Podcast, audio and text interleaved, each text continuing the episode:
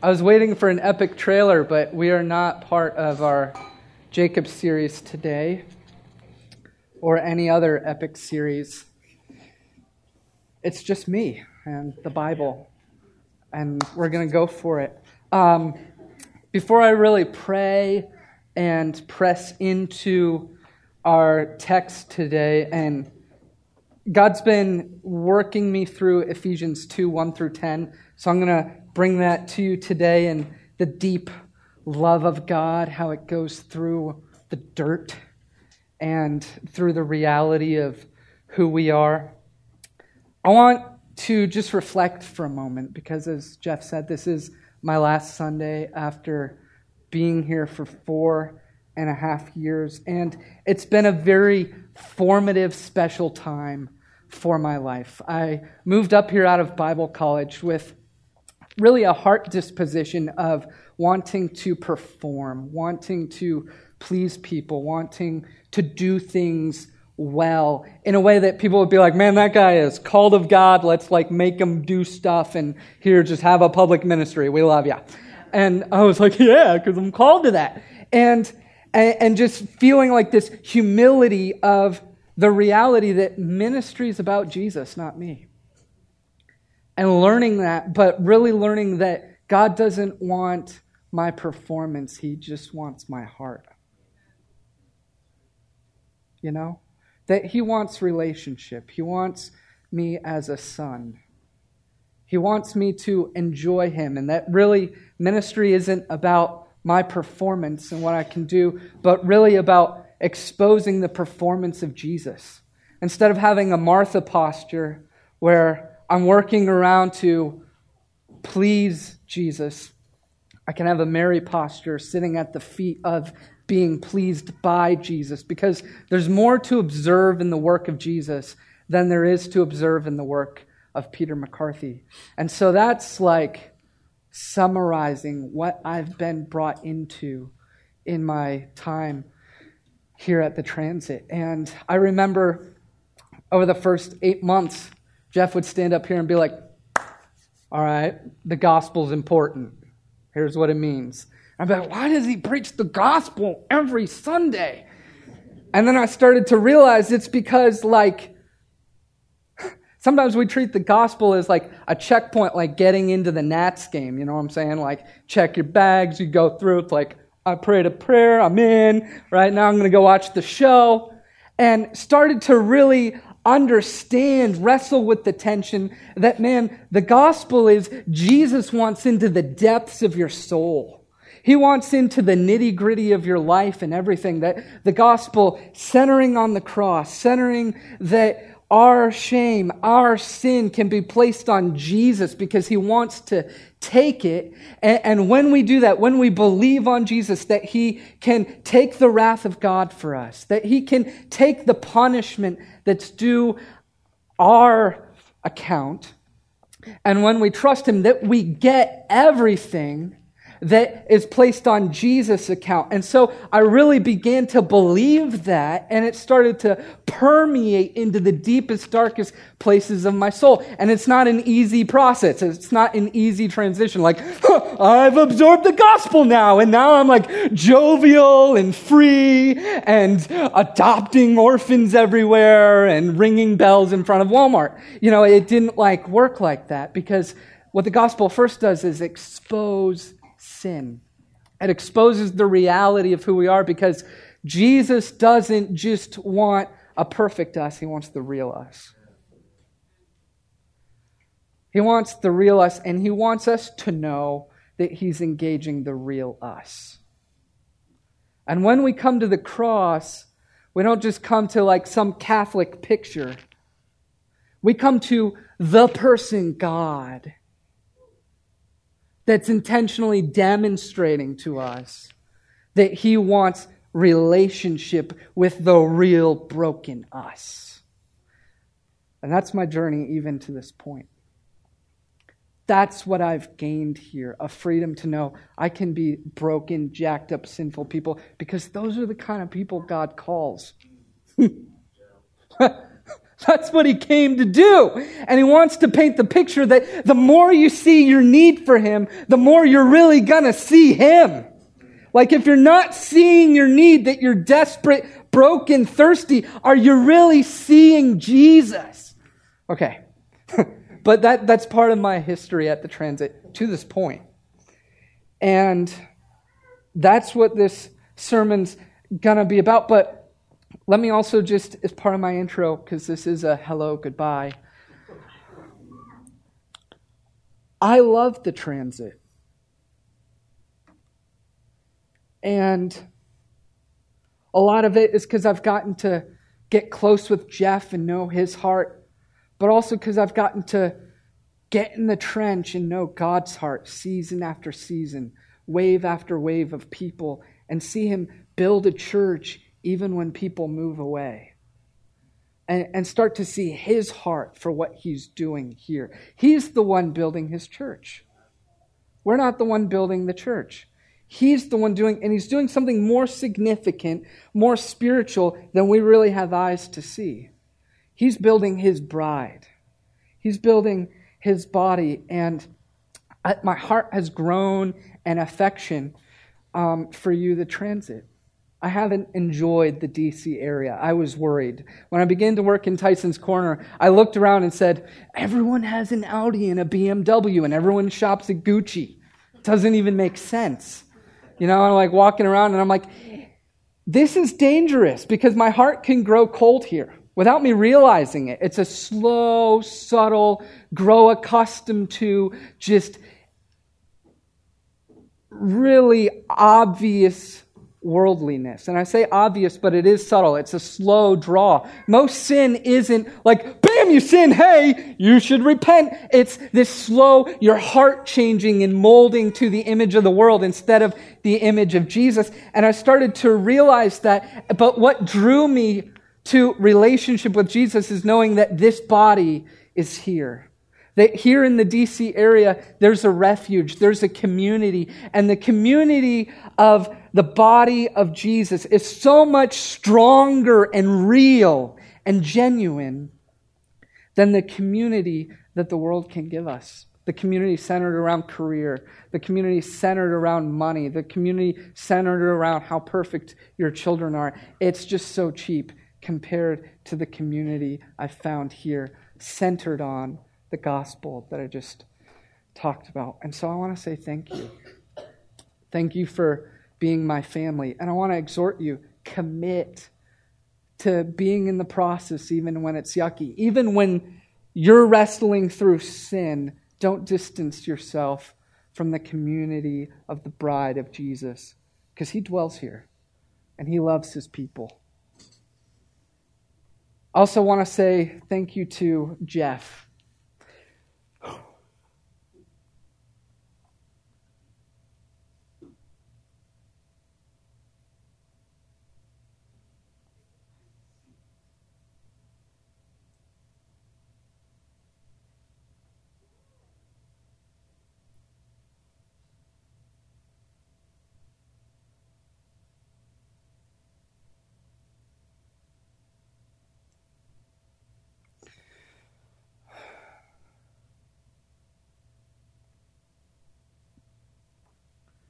It's not easy for me to leave.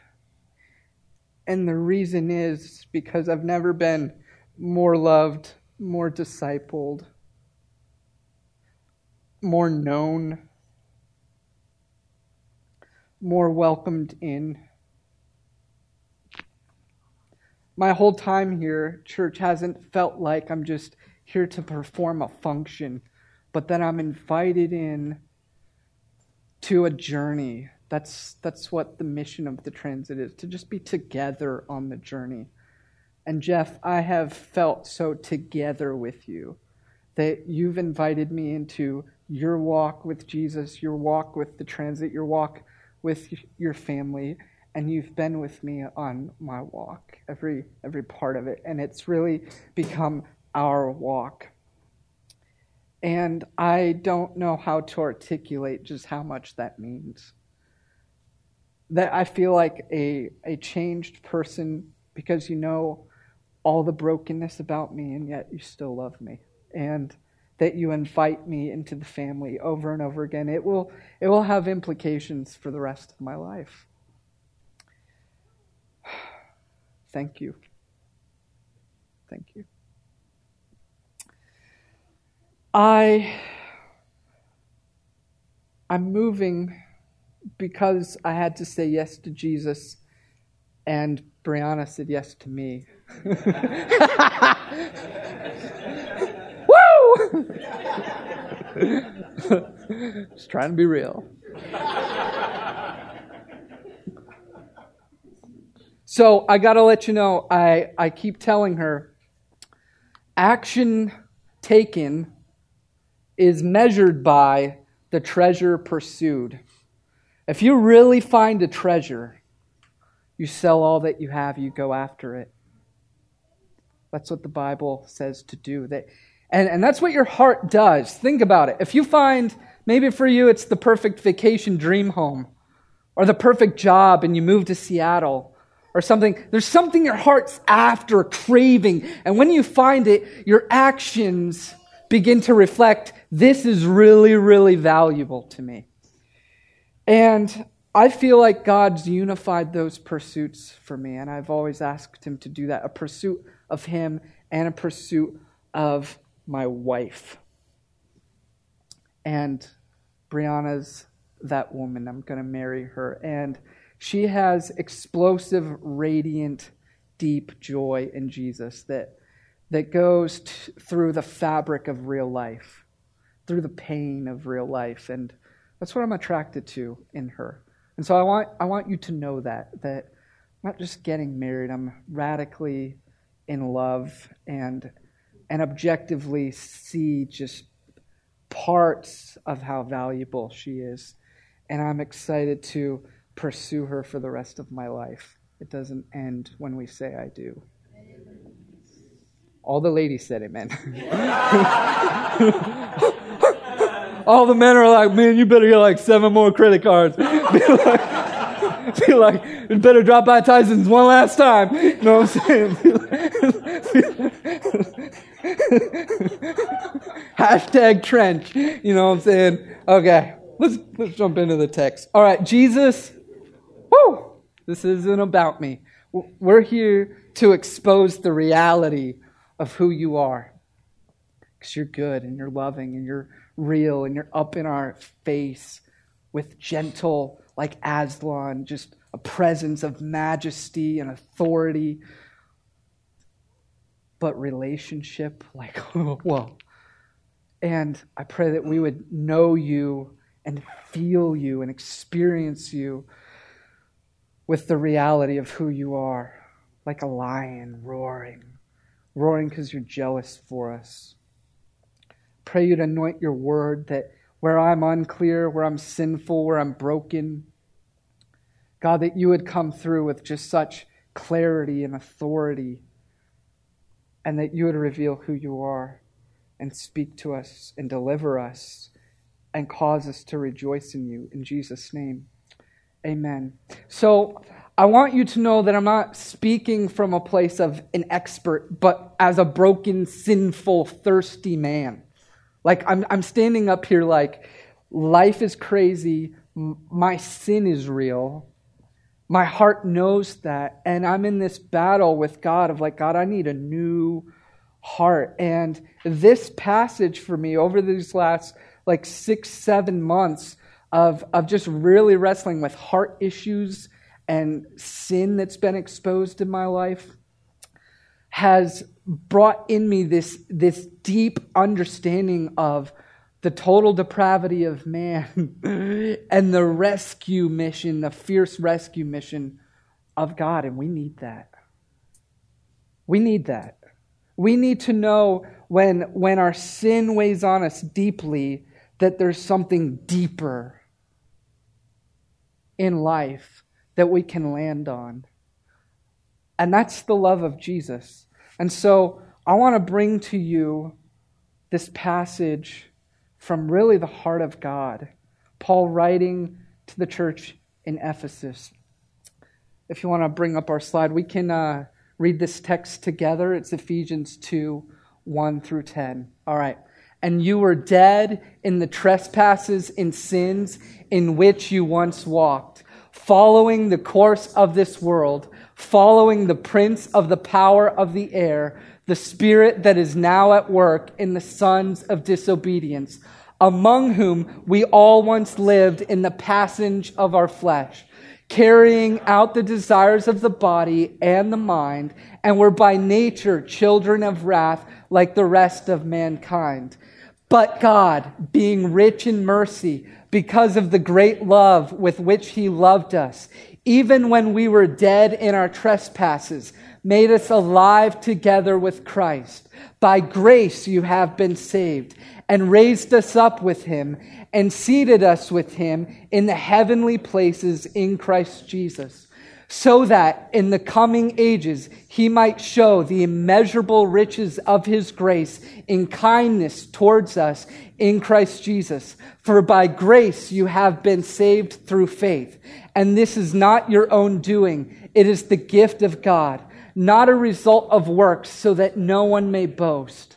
For we are his workmanship created in Christ Jesus for good works, which God prepared before him that we should walk in them. And so, what I see here is that we're dead people walking. We're the walking dead. Our lives flow out of our heart's disposition to God. And in these first three verses, we see that dead is dead right? Not like, not like partially dead with like some good moral moorings that we like picked up from Joel Osteen on TV or from our teacher in fourth grade. Not like some good, some bad, or I have done good things. We're like dead. And that's what sin produces. That when there's sin in our life, there is death. And deaf people, deaf people, dead people, all these deaf people, dead people cannot make themselves alive. But not only that, we don't even realize that walking out of a place of sin, everything we do is sinful. Everything we do falls short of who God is. But we're not just dead. It says we were walking. And we were walking because we were following the course of this world. And we were following the course of this world because we were following the prince of the power of the air, the spirit that is now at work in the sons of disobedience. So Okay, a little history lesson for you. Rebellion towards God did not start with humanity. It didn't start with Adam and Eve. It started in heaven. It started with Satan, Lucifer, who was an angel really in charge of hovering over the glory of God, whose music would come out of his wings in adoration for, an appropriate response to God. And he became more infatuated with his response to God than God himself. And began to think, man, who I am is more significant than who God is. And so he said, I will be like God. I will be like the Most High. And God didn't just correct his action, he spoke right to the heart and cast him down and threw him out of his presence and demoted him totally. And they became complete enemies. But not only that, it says that Satan is the prince of the power of the air. And we remember it's, it, well, it says he's the spirit now at work in the sons of disobedience. And so in his disobedience, what he's been actively doing his whole tenure in relationship to God since he's been cast out of heaven, cast out of the presence of God, is been wooing, drawing, influencing people in very powerful ways into his direction, into his leadership, so that we're following him, not God. But here's the thing He first persuaded Adam. And Adam represented the whole headship of mankind. Adam represented all, all that God had created.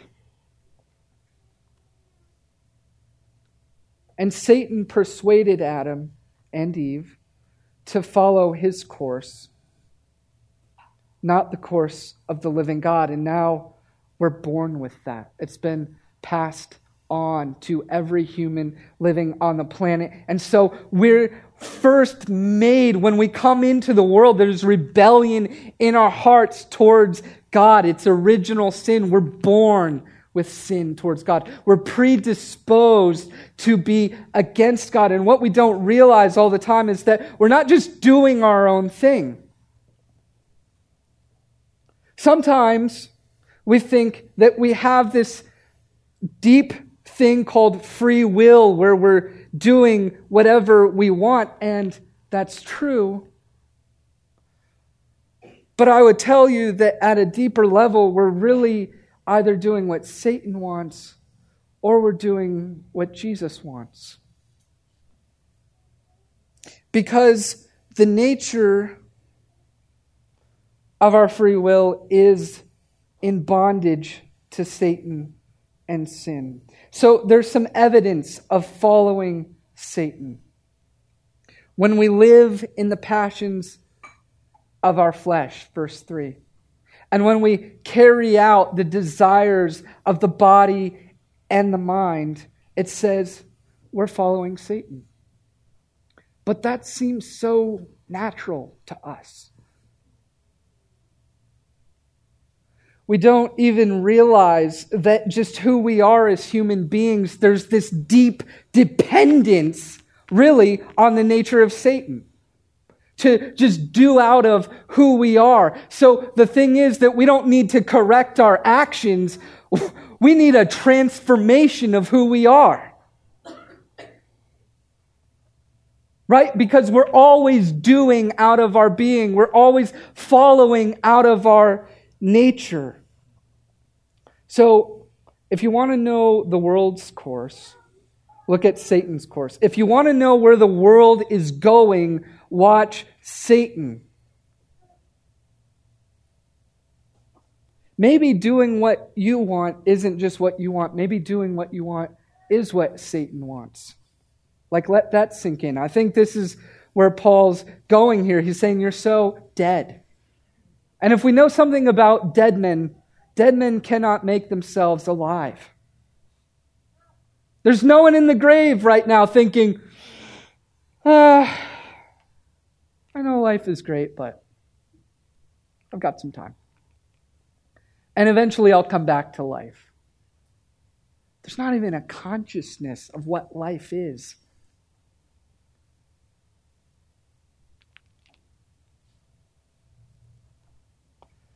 It would take the living God to step into our space, the essence of life, and bring us to a place of life, delivering us from our sin, from our shame. So, what I'm just trying to paint here right now is that this thing called total depravity, it's total.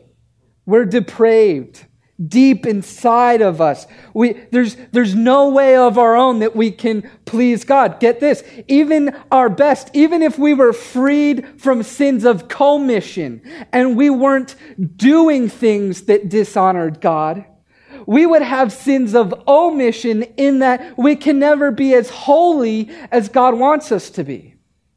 All right? So we're totally leveled here in that we can't please God apart from God. That's what sin has us in. It's this bondage. Our, our free will is in bondage to Satan and sin. And all of our life is flowing from this place of bondage to sin.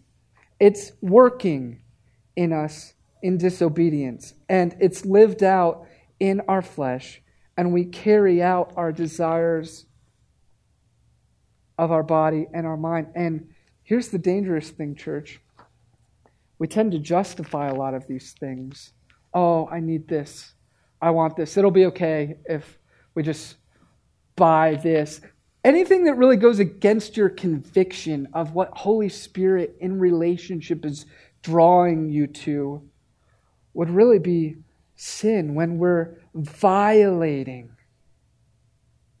the life that God has given to us. And don't worry, this text is going to get into the life God has given, given to us. But I want to go where this text goes and drill deep on the fact that we're hopeless without Him. And even when we're freed, like the Egyptians, there's this temptation to live out of slavery that we knew for so long. And I heard this preacher say once God doesn't just want to deliver us from Egypt, He wants to deliver the Egypt out of us. Right? Like that's the process of sanctification. That God's not done just delivering us from habit and sin. God wants to give us new hearts that see the freedom that He has for us. So, if we're dead, how do we get life? Well, life is exclusive to God. You can't walk in violation of God's life and ways and receive life, right? Like if we think that we can walk in violation of God's ways and get life over here, we're not really getting life. We're getting death disguised as life, and that's what Satan does. Eat this fruit, be delicious. Or if you're dyslexic, it's ladicious. Let that sink in for a minute. I've gotten really good at that. scary. Sometimes I mess myself up. Only true life, only eternal life is found in God and we don't receive the rewards and merits of God apart from walking with God. See, God, this is the cool thing about God. If you want to receive all that God is, you got to be with God. He doesn't just give us things from a distance, right? He invites us into relationship and says, if you want to experience the life that can be found in me, you have to experience me. That's his call to us. And God's ways reflect his holy character. So all that God is, he is holy. He is perfect. He doesn't need anything outside of himself. And he lives from that place. He exudes who he is. He demonstrates all that he is in character. And we're going to see that's true of his love. Part of his holiness is his love and his humility, and that's good news for us. Innately, get this, we are not God. So we fall short of God, and that is sin, and that merits death. His command is be holy as I am holy. We're not holy as he is holy. Life is only found in God. And so, by nature, this text says, we are children of wrath. It says, and you are by nature children of wrath, like the rest of mankind. Why? Because God doesn't just say, oh, you're sinning. That's so cute. He has feelings for all of our actions. He has feelings and thoughts. He gives his whole heart towards his children. And so if God's really gonna give life and rejoice in life, he has to also grieve and hate death. And sin causes death. He's not okay. He's not a passive God. He feels strongly about our sin.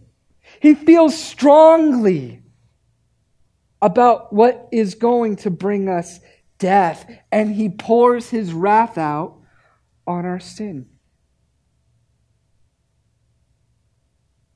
Sometimes it's a flood. Sometimes it's a firestorm. When Jesus returns, it will be the full wrath of God. So, sin is not just anything that God dislikes, it's also the absence of being what God requires. Sin has so corrupted us, you can't even explore the depths. We can't please God without God's intervention. We need to see that. That's how God designed it. We're going to get into that. It's really deep and awesome. That's where the Bible goes. And this is good news that we can't please God without God. So I love the story of the woman caught in adultery. So Jesus is at the temple, and this is in John 8, 1 through 11. All the people came to him, and he sat down and taught them. The scribes and the Pharisees brought a woman who had been caught in adultery. Placing her in the midst, they said to him, Teacher, this woman has been caught in the act of adultery. Now, in the law of Moses, uh, we're commanded to stone such women. So, what do you say? And, and they're, this is from Deuteronomy. They're cutting out half of it, that even from the beginning, even when God gave the law, He desired repentance, He desired people's hearts. That they might bring some charge to bring against him. So they're even looking for how Jesus responds. Is he going to honor the law? And Jesus bent down and wrote with his finger on the ground. No one really knows what that is, but I've got to imagine he's writing down the rest of what they were referring to. And as they continued to ask him, he stood up and said to them, Let him who is without sin among you be the first to throw a stone at her. And once more he bent down and wrote on the ground. But when they had heard it, they went away one by one, beginning with the older ones. And Jesus was left alone with the woman standing before him. And Jesus stood up and said to her, Woman, where are they? Has no one condemned you? She said, No one, Lord. He said, Neither do I condemn you. Go and sin no more. Now, if you'll go with me here, close your eyes for a moment. What does it even mean to be caught in the act of adultery? What kind of sickos are camping out and then bringing someone naked and ashamed, totally doesn't even have a moment to process what's going on? From secret pleasure to total public exposure, dragged before Jesus, dragged before the Pharisees. And I want us to each imagine the emotional place this woman's in. And then think, should we be there in that moment too? I know I should be. I know that Jesus has caught me red handed in my sin over and over and over again. And I feel the weight of that. I feel the weight of shame. And I feel the weight of what I've done. And I feel exposed. Is there anyone here who can rescue me from this place of shame and trauma of being fully known. And in steps Jesus. And he doesn't give us what we think we deserve. You can open your eyes. He doesn't give us what we think we deserve. He doesn't bring us to jail and say, How dare you? Because what's more terrifying is that he gives us himself how are we then going to treasure the living God set before us that wants to give us himself? Sinful people can't atone for ourselves, can't make it right. There's nothing you can do in that moment of being fully known by God, fully ashamed. But this is where our text goes. Verse 4 But God, being rich in mercy, he is rich in mercy. He has mercy because of the great love with which he loved us, even when we were dead in our trespasses, made us alive together with Christ. By grace you have been saved and raised us up with him and seated us with him in the heavenly places in Christ Jesus, so that in the coming ages he might show the immeasurable riches of his grace and kindness toward us in Christ Jesus. What Paul wants to do here is saying, You're dead, you're dead, you're hopeless, you're dead, you're dead. You can't rescue you, but this is the nature of God. There's an adversity of a change in direction. He's saying, look, try to save yourselves. You're going to fail because you don't even know what salvation is. You don't even know the rescue you need. But our God is not a God that stays on his throne. Our God's not a God that says, deal with it, people. Our God's a God that gets off his throne and gets into your space. He gets into the real sin. He pulls the curtain back and says, I know you, and I'm coming after you because I love you. He loves the real you, and you don't have to wonder for a moment is this a love that's going to fade away? Or once he really knows the real me, he's going to take a step back? That's not where Jesus is coming from. Eyes wide open. My favorite verse in the Bible, perhaps, is Romans 5 8. But God demonstrates his love toward us, and that while we were yet sinners, Christ died for us. So wait, he had love. He demonstrated his love while we were sinners. So he looked at us knowing fully who we are. And he doesn't just say, I love you. He comes after us. He lays down his life for us. Before he gets on the cross, he washes our feet. He's committed to the end to show you that in your shame, even in the places you think you can't receive because you're not worthy and you know you're not worthy, He's come to say, I'm worthy, and this is how I choose to show my love to you. And the real question is, can you receive it? Because if you can't, you're trying to make yourself righteous before God. But if you believe and receive the grace of God, you'll have the righteousness of Jesus. And that's what we want. Is the righteousness that Jesus gives us. So he's made us alive together with Christ. See, I love this. It doesn't just stop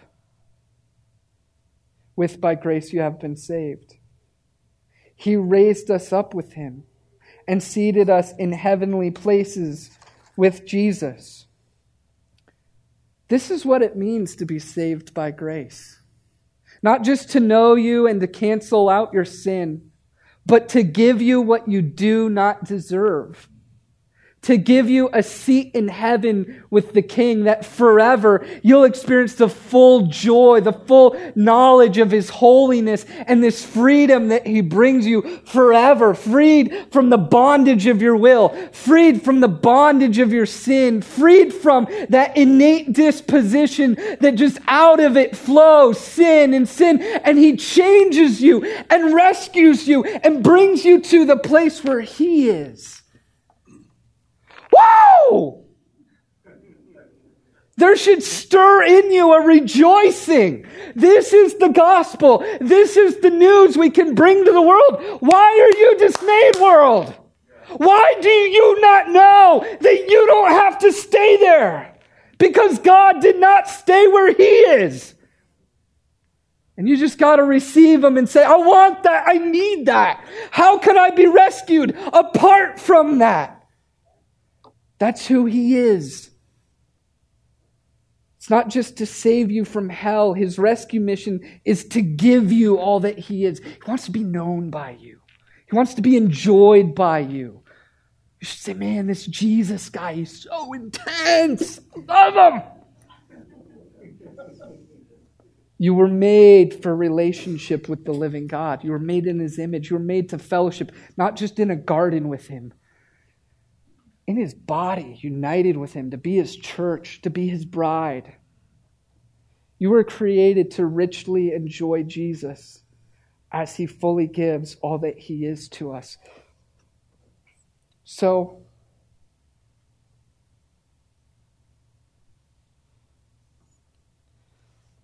I want to invite you to be transparent about who you are, about sin, just in your own life before God, with someone, with your spouse. Say, This is where my heart's at. I've started to realize that our intimacy will go as deep as our transparency. That when we begin to say, This is who I am, we start to see who God says we are. We start to see the fellowship that He has for us. That when we begin to be fully known and say, I'm fully known, we start to see the full love of God come into us. The reason why He did all of this, verse 7, is so that in the coming ages, He might show the immeasurable. Check that you can't measure it riches of his grace and kindness toward us in Christ Jesus. God is on a mission to be kind to you. He knows everything you've done. He knows where you're at right now. He knows the words you spoke this morning to your spouse. He knows what you're planning to do after the service today. And he's just like, My heart's not fluctuating towards you. I want to be kind to you. That's the heart of God for you. God gets most glory by giving his best to people that deserve it the least. You see that, right? That we're not bringing anything to this situation. And if you think you are, drop it right now. You're going to miss out on the goodness, the fullness of Jesus for you. Because we're intended to have all that Jesus is, not hold on to all that we think we are.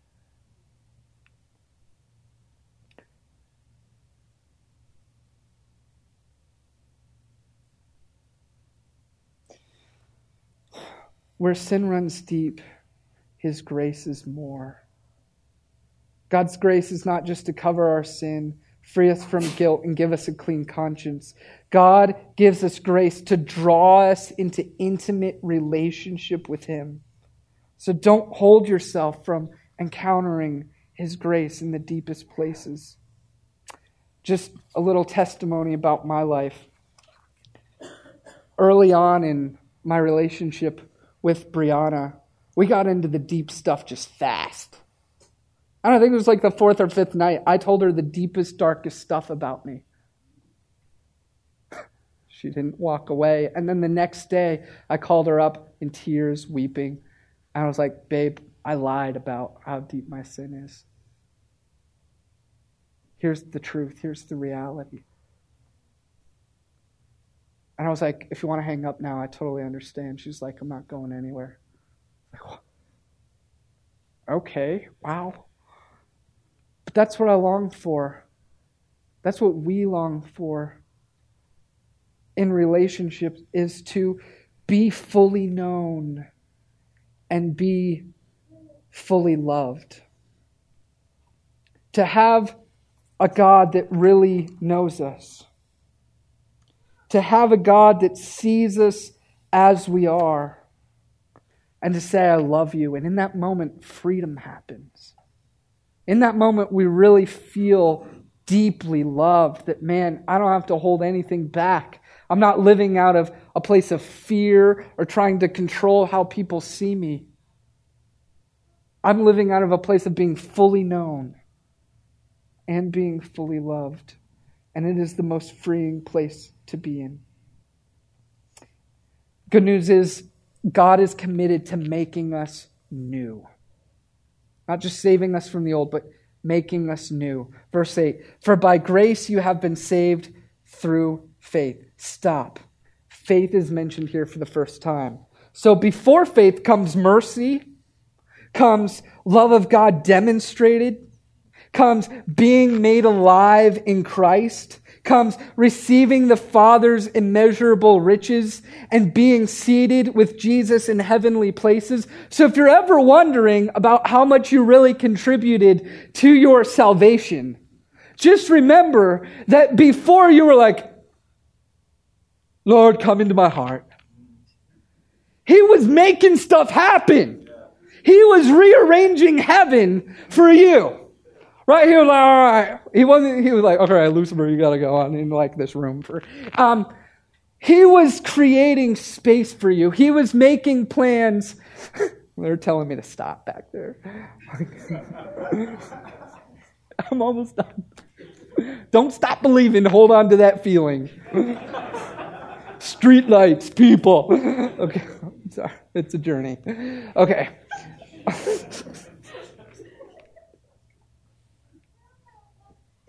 This is not your own doing. He's making that case.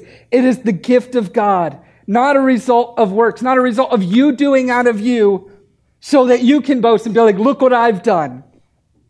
But this is the result of Jesus working for you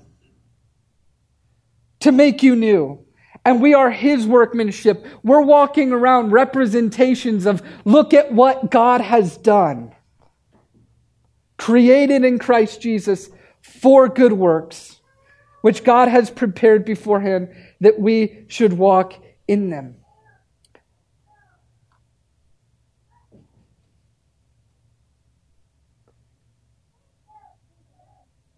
we shouldn't ever just consider the gospel and then go and do good. We should live from a place of so receiving the love of Jesus that we let it flow out into our lives. God's not looking for us to check off our list of doing things for Him, but walking with Him in partnership with Him, doing all that He does. We're created for this. We're created for this. I want to close. The worship team can come up by re- reading um, Ephesians 1 3 through 10. Because it gives us just a larger picture. Gonna drop it in this bucket, and hear the love of God for us. Blessed be the God and Father of our Lord Jesus Christ, who has blessed us in Christ with every spiritual blessing in the heavenly places, even as he chose us in him before the foundation of the world that we should be holy and blameless before him. Note that even before Adam and Eve had sinned, it was the plan that Jesus would be involved. Wait, I, I, I thought Jesus was like plan B, like because we screwed up, he had to come. I think he was plan A, that from the beginning, God wanted to give us a relationship and a righteousness that was better than our own, better than what we could give. He wanted to show us how broken we are so that we could see life in Him and know Him and realize how holy He is and realize His humility that He wants to step into our space. In love, He predestined us for adoption as sons to Himself through Jesus according to the purpose of his will, to the praise of his glorious grace, with which he has blessed us in the beloved.